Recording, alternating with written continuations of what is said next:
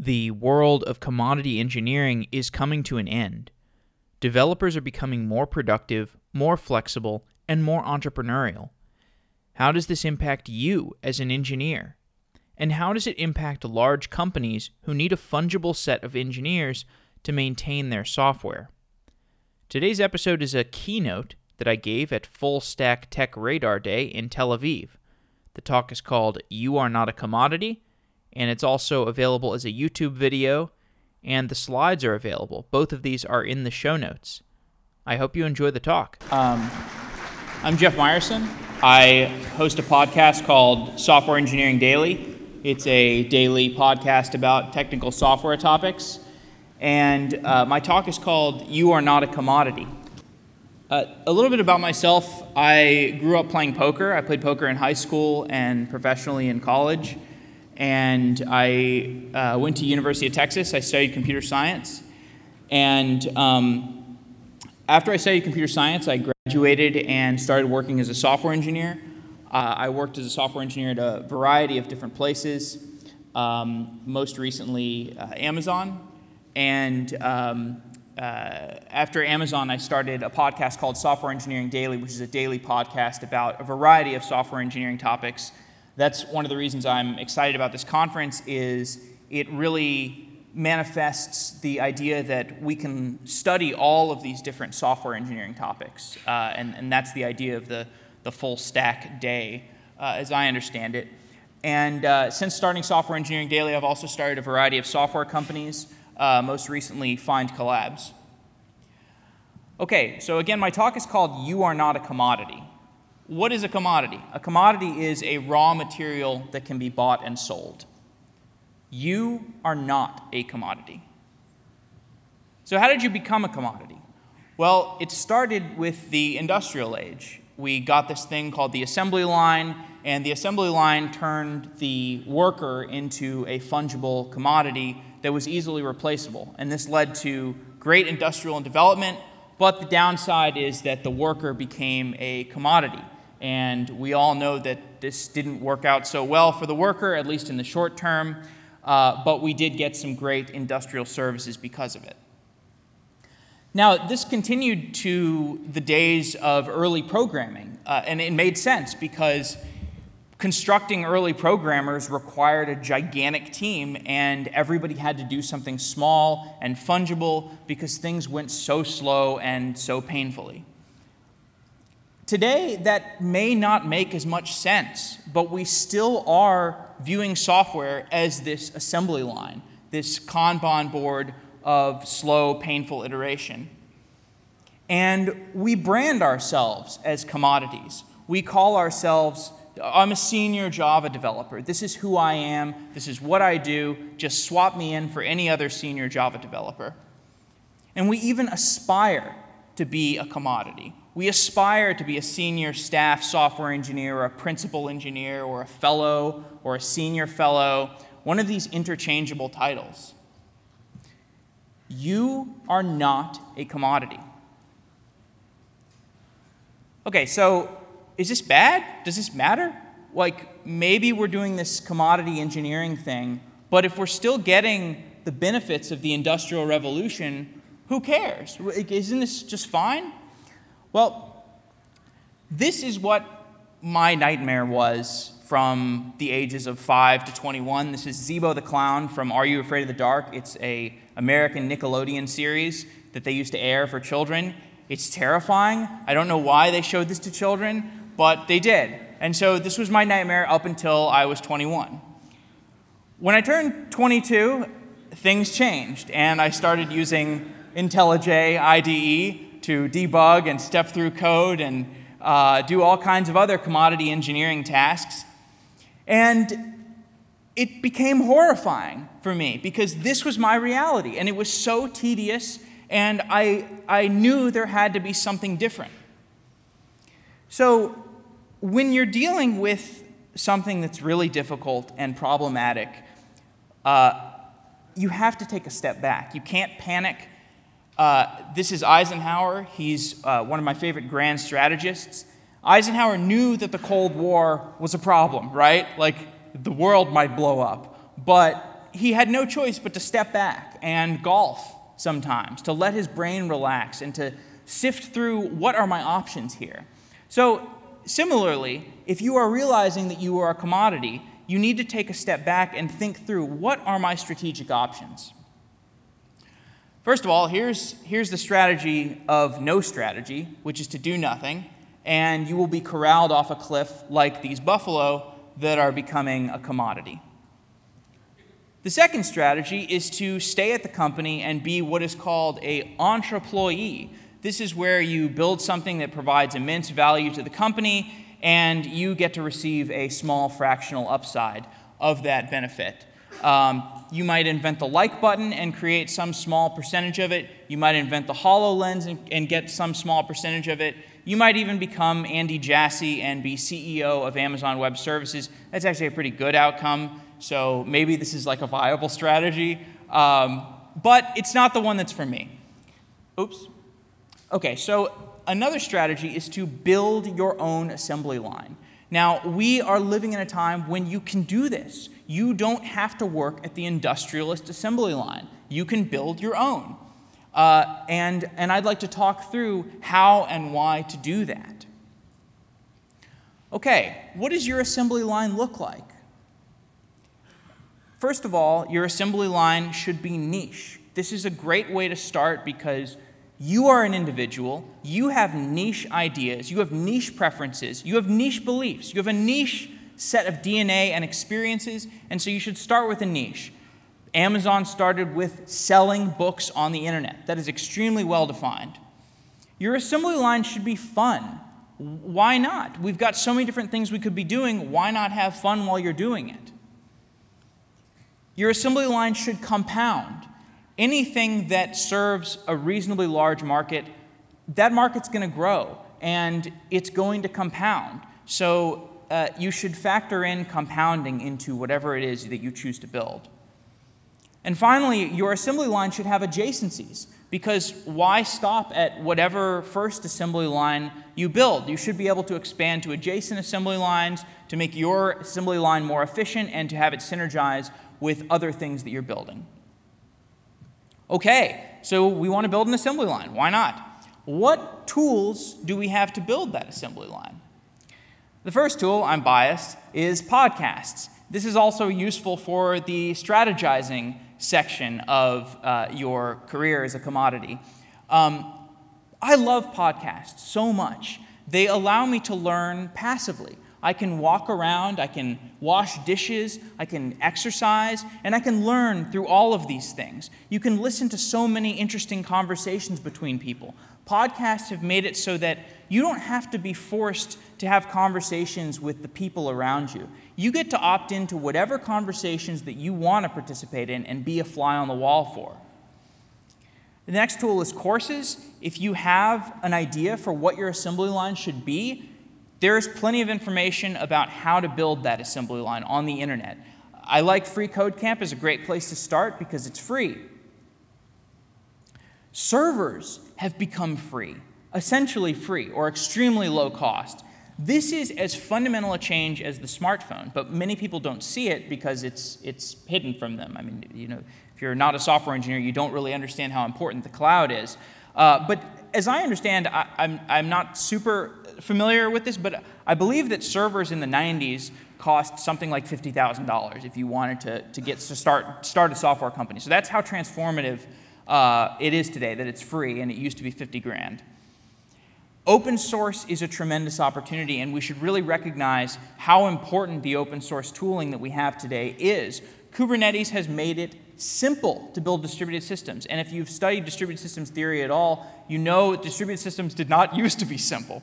Uh, React has made the front end consolidate. We now have network effects in the front end with React components, and that is a tremendous accomplishment for the software engineering community. The gig economy is completely underestimated for how it changes the world of work. We all know that Uber and Lyft have made driving a commodity workforce uh, task, but um, knowledge work has been turned into a gig economy application as well. And the people that you can find on the gig economy for knowledge work, such as Fiverr, They are not commodities. They are individuals that with special talents. This is an album that I wrote uh, called The Gig Economy, and I wrote it with Fiverr musicians. So I found vocalists and drummers and guitarists on Fiverr, and they were spectacular. So uh, the gig economy is totally underestimated. Collaboration tools have formalized the way that we do work online. So we need less of a framework in terms of people that are managing other people. We have these collaboration tools that provide a schema for how to work with one another. SaaS tools, the SaaS tools that are available to you as an assembly line builder, are better than what you will have in the enterprise. You don't have to deal with the enterprise crufty tools that you're going to be forced to use, the enterprise expense accounts. You don't even have to be locked into the unified Google Docs stack. You can choose things like Notion or Airtable or whatever modern SaaS tools you want, and that makes for a better assembly line. Social networks. It's time that we move beyond the decades of social networking being just used for envy and um, malevolence. We can use social networks as tools to find each other, to build things, for inspiration.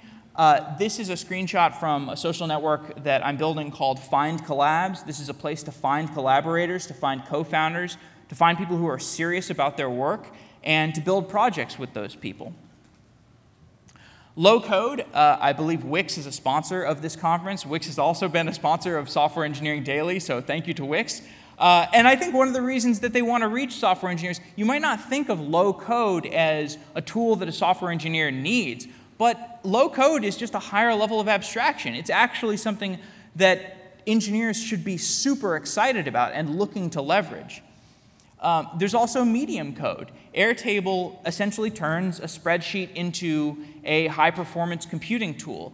And this is another high level of abstraction that, uh, frankly, is a little intimidating for me. I don't even know how to evaluate the paradigm that we're in now, thanks to tools like Airtable and Wix. But we should probably all be moving higher up the stack and evaluating how to, how to utilize these new tools.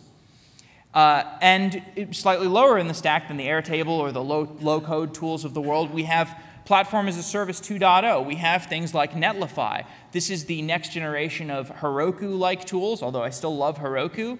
Uh, we don't even necessarily need to be working with something as low level as AWS or Google Cloud. We have a no ops platform like Netlify.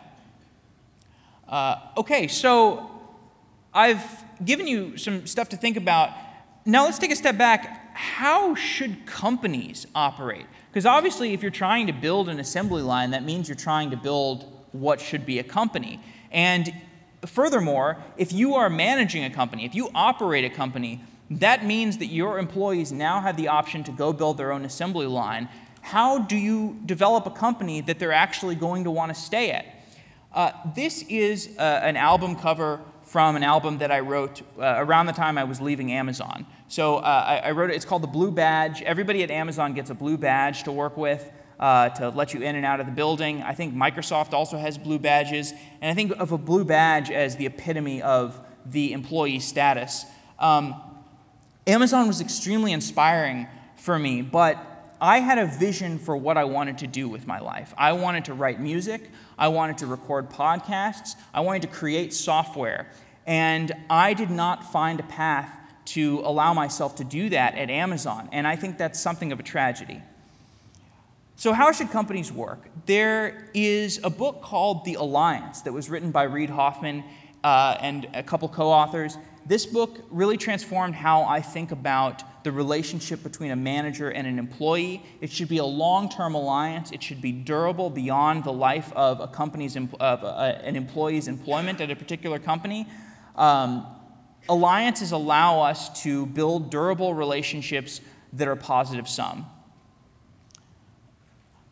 I think companies should espouse a certain philosophy. They should determine what do they stand for? What ideas do they stand for? There is something you can get at Amazon that money cannot buy, and that is exposure to the implementation and extension of Amazon's philosophy. You can get these 14 leadership principles on the internet, you can get them on your first day at Amazon, but seeing them at scale, seeing hundreds of thousands of people act in concert to implement these leadership principles is truly a thing of beauty. Companies should be independent. Greg just talked about this idea of the full cycle developer. Uh, that is an, an, epitome of, of developers becoming independent and having their independence uh, encouraged. Facebook is also uh, known for being widely decentralized and encouraging the independence and the mobility of the employees. On Software Engineering Daily right now, we're doing a series about Facebook engineering, and it has just been an honor to interview these different Facebook engineers and, and get an understanding for uh, how this tremendous company was architected. Programmer anarchy is a term that was coined by Fred George. Fred George is an engineering leader. I don't remember the name of his company, but uh, they tried this thing where they removed all the managers in the company, and programmers were allowed to basically do everything. They did the design, they did the engineering, and they figured out what should be built. And it worked extremely well. There was cost cutting, uh, things moved faster, and, uh, and that's pretty cool. Now, it's worth noting that this was tried in the late 90s or the early 2000s. Google tried to do this. Larry Page said, let's remove all the engineers, and it didn't work at all. It was complete chaos. You had tons of engineers reporting to one senior engineering leader, and it was just a disaster. But today, we have Slack, we have GitHub, we have these beautiful collaboration tools that put in place a schema of how we should be working. Maybe we can just remove all the managers. I think companies should have at least 20% time. I think employees should be allowed to spend 20% of their time working on something that contributes to the company or maybe doesn't contribute to the company. Maybe it's art, maybe it's music, maybe it's writing their own software that they're going to build a company based off of. But the companies should encourage this. You should give your employees creative freedom because Nobody else is encouraging creative freedom. Even in everyday life, societally, we suppress creative freedom. I think companies should have an internal Y Combinator like model. Uh, I think you know, Y Combinator essentially embodies this idea that uh, there are a lot of engineers, there are a lot of people who, who are capable of building companies, but they don't have access to the proper education, they don't have access to the proper resources to get started with their company. Well, if you're running a company, that means that you probably, and the company's doing well, that probably means you've instituted a, pretty high hiring bar. So if you have this high hiring bar for the employees that are coming in the door and they stick around with the company for a while, you should have a concerted model for how those employees can off ramp. We spend all this time on the, on the on, company onboarding. We should also spend a lot of time on the offboarding. If, if an employee is going to leave and they're an extremely talented employee, you as a company should probably invest in them. Finally, I think your company should be small because we have a lot better services than we used to have, and these services give us tremendous leverage. Therefore, we need to keep a company small. We need to encourage the equity density to remain high. This is a picture of WhatsApp. We all know that uh, WhatsApp was a pretty good outcome for uh, all of the engineers there, uh, even though it was, it was quite a small company. Okay, so I'm talking about this transformation from uh, a world where you have to work for the major industrialist uh, to a world where you have the option to build your own assembly line. Okay, cool. So, what can we build? What are the opportunities? This is you, you're staring at all those cool opportunities. This slide is, uh, is, is, a really important uh, acknowledgement for me. Um, we are living in a time of a new economic boom. And um, you know, maybe you can map that onto the stock market that just seems to be going up and up and up and up. But despite that, uh, there is something fundamental going on. We have an increase in supply and demand for compute. On the supply side, we have Amazon Web Services and the other cloud providers. Cloud is completely transformative. And on the demand side, we have smartphones. L- look at all of us. We're completely tied to our smartphone because it is essentially a magic wand in our hands. And that magic is only gated by the cloud. So we have this back and forth pull for more cloud, which creates a desire for more mobile, which creates a desire for more cloud, and this ever expanding economic horizon. So it's, it's quite a tremendous time to be a software engineer. So, who can we build for? Well, what about emerging markets? From this outdated graphic, you can see that much of the world remains offline uh, largely. Uh, you know, offline, is, uh, offline versus online is obviously a gradient, but the more that these countries, the more that these locales come online, the more desire for niche internet services they're going to have. And why not build for these people? They're going to be just as economically empowered and intellectual as you and I. Uh, getting a little bit more concrete, machine learning is obviously going to be tied into every single thing that we do. Um, look, just look, you can just look around the room and think of all the opportunities for machine learning. We've got some, some chandeliers. I don't think those chandeliers have machine learning in them. Uh, we've probably got some smoke alarms in the room. I don't think those have machine learning baked into them yet. So that shows just, just how, um, how immature we are in terms of uh, how machine, machine learning is basically the application of statistics to uh, everything in our world. Everything in our world emits statistics, so everything in our world should imbibe statistics and, uh, and improve over time. Manufacturing as a service has made it such that if you have a hardware device that you want to prototype, uh, or you have a shirt, you have a clothing line that you want to prototype, you want to build, you want to sell it, manufacturing as a service has made that cost efficient thanks to the wealth of conveyor belts that people have been building, these, the wealth of assembly lines that people have been building over the last X years. um, there's a term I've heard called the smartphone dividend. Uh, the smartphone dividend is the idea that um, because of the economies of scale of smartphones, we also got economies of scale of all the things that fit into a smartphone. So you have these sensors, accelerometers, and so on, these small things that you can fit together like Lego blocks, uh, these are now affordable, and, uh, and, and this, is, this is an opportunity to construct things out of these Lego blocks of hardware. Uh, gig economy niches are going to be a way that uh, much of the world uh, buys and, and, uh, and is represented as work. So, uh, RigUp is, is a company that's a gig economy specifically for people in the energy market. I believe it's for uh, petroleum engineers and petroleum workers, people on oil rigs and stuff. That's kind of a niche market. Uh, another niche gig economy platform that I use personally is, is called G2I. It's a place where you can hire specifically React and React Native and GraphQL developers. React and React Native didn't even exist five or 10 years ago. Uh, so we're just going to see more and more of these gig economy niches, and I think that's an interesting place where you can uh, build. Uh, one interesting, uh, slightly technical area that I found uh, in, in the shows on Software Engineering Daily is this cloud resale business. So are there are these companies like Spotinst, which I believe is an Israeli company. There are companies like Netlify. Uh, there are other, other platform as a service providers and these higher level cloud provider things these things have great margins, and if you have an opinion about how software development should exist, you can turn it into a platform as a service, and you've got a great business. Uh, most software companies are not capital constrained from, uh, you know, from the early days at least, you know, just from the idea perspective. They're more uh, labor constrained. But if your idea is capital constrained, if you really need money, capital markets are really opening up uh, and there's a variety of software platforms you can use to get some money if you need money. Uh, now, I, I, I just want to emphasize that I'm not trying to just list a bunch of like exciting trends and show you that everything is just up and to the right and it's compounding in this uh, Kurzweilian graph. Uh, I'm just trying to say that there are there's a palette of things. There's a palette of paints that you can choose to combine and, and mash together and find the synergies between. Uh, and, and I think if you're looking for an idea, you could do worse than to just evaluate all of these breathtaking technologies uh, and, and try to find some synergies between them, to try to find something to build.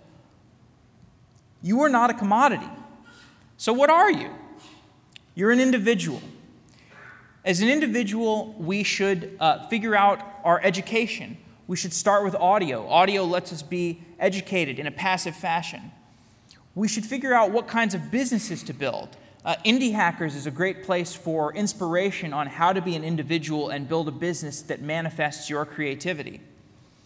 We should find our individual edge. Uh, Kylie Jenner found enough of an edge in the makeup and social media marketing market to build a billion dollar business that is mostly just her, as far as I understand. Uh, and with Software Engineering Daily, I focused on specifically engineering and uh, software topics in podcasting, and that has been a pretty interesting uh, ride for me.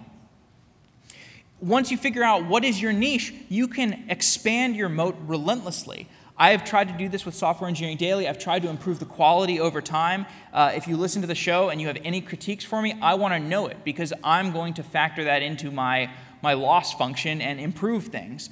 Uh, similarly, MailChimp, they're just a newsletter company. I think they have not raised any money, and I'm pretty sure they're a unicorn. They do newsletters. Like, they're really good at it. And they've just relentlessly expanded that moat. So I find them inspirational. Um, once you figure out what you're building and what your moat is, you can find adjacencies. Software Engineering Daily is a software engineering podcast, which sounds pretty niche. Uh, but it actually has a ton of adjacencies to expand to. Actually, it's good that it's a niche because it, it lets me discover uh, things that are slightly higher level. So we've started uh, Podsheets, which is a place where people can host their podcast. It's sort of like a, a WordPress. It's an ecosystem, an open source ecosystem for podcast hosts. Um, uh, I started a company called Adforprize. That's the little camera guy icon.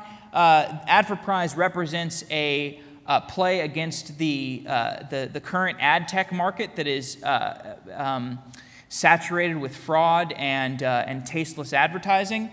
I started Software Daily, which is a, a social network that is based on my Software Engineering Daily podcast. It's an open source platform so uh, if, you're, if you're learning to code, you're looking for a cool open source project, Software Daily is a good place to start. Uh, and, and more recently, I started Find Collabs. Find Collabs is a platform to find collaborators and build projects. It's for people who are serious about their work and they want to create interesting projects, and they want to do those with other people in the world. Uh, individual software creation, for me, has been the most satisfying artistic endeavor. Uh, and, and I really encourage you, uh, all of you who have not built an application end to end that you can show to other people, to try this because um, building software that you can share with the world is, is like architecting your belief system about the world and mapping it onto a tool that other people can use. So uh, it, it's just inspiring to see something get manifested and turned into a utility that other people can consume. And I really encourage all of you to, to pursue that feeling. Okay, some final conclusions.